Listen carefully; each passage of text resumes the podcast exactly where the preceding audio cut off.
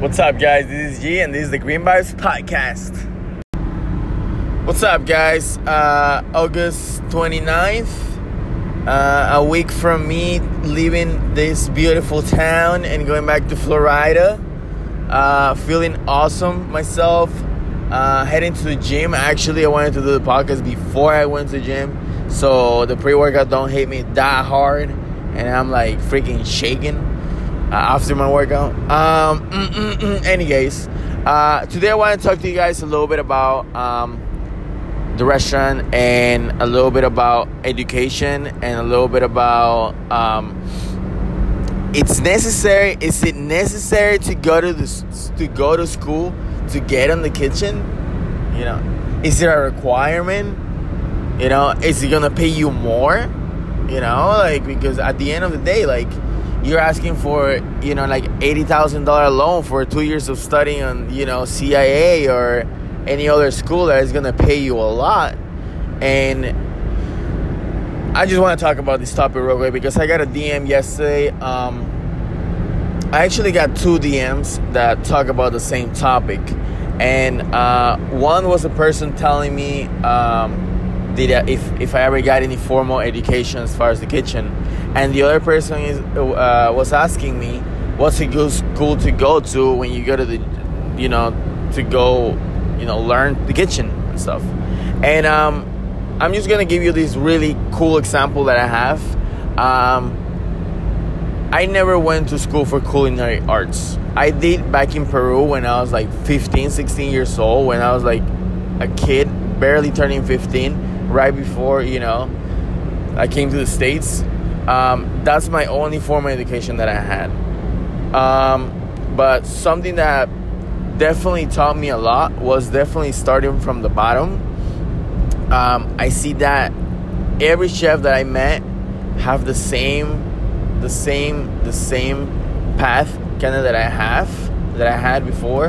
Um, starting from the bottom is not gonna just teach you, you know, the overall like concept in the kitchen, but it's gonna make you a ladder that you have to go one at a time.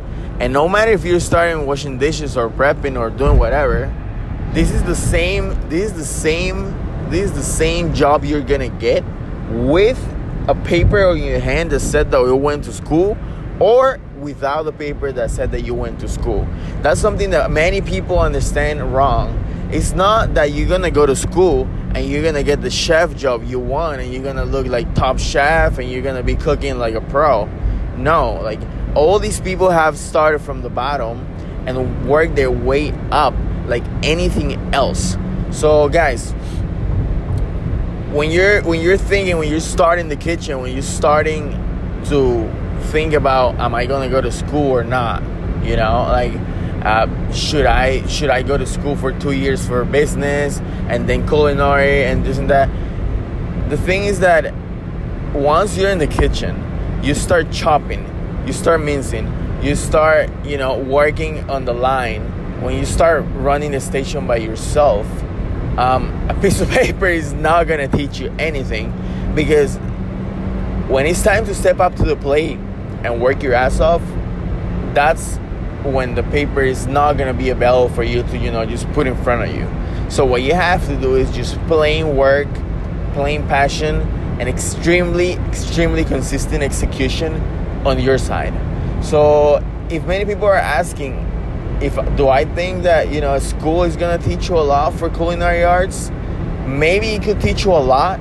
Maybe it's gonna teach you the basics maybe it's gonna teach you you know how everything works so it's gonna be a good start for you but believe me in two years what you're gonna be studying and putting $80000 you know or $120000 on a piece of paper you could be making you know your first you know like $40000 or your first $50000 working in the kitchen uh, paying your dues definitely you know learning from hands on which is the most, man. It's the, it's the easiest, the fastest, and the one that is gonna teach you if you like it or not.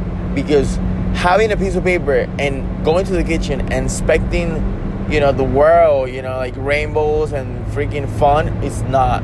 It's very hard work, it's definitely underpaid. It's completely, completely, completely sacrificed all year round. You're not gonna be able to sometimes, you know, be on the Christmas dinner or you're not gonna be on New Year's Eve with everybody else. But believe me, like passion will drive you through this. I remember when I first started, uh, the first four years in my well, this is my sixth year that I've been, you know, cooking and stuff. But my first four years, I never, ever, ever spent a Christmas, you know, uh, New Year's, you know, or any holiday with my family. And if I had a girlfriend, you know, in that time, I never spent her birthday with her or Valentine's or anything like that. So I just remember, you know, working seven days a week, either the mornings or the afternoons, you know, willing to be freaking cut, burned, tired, sore, but still be back in the kitchen the next day.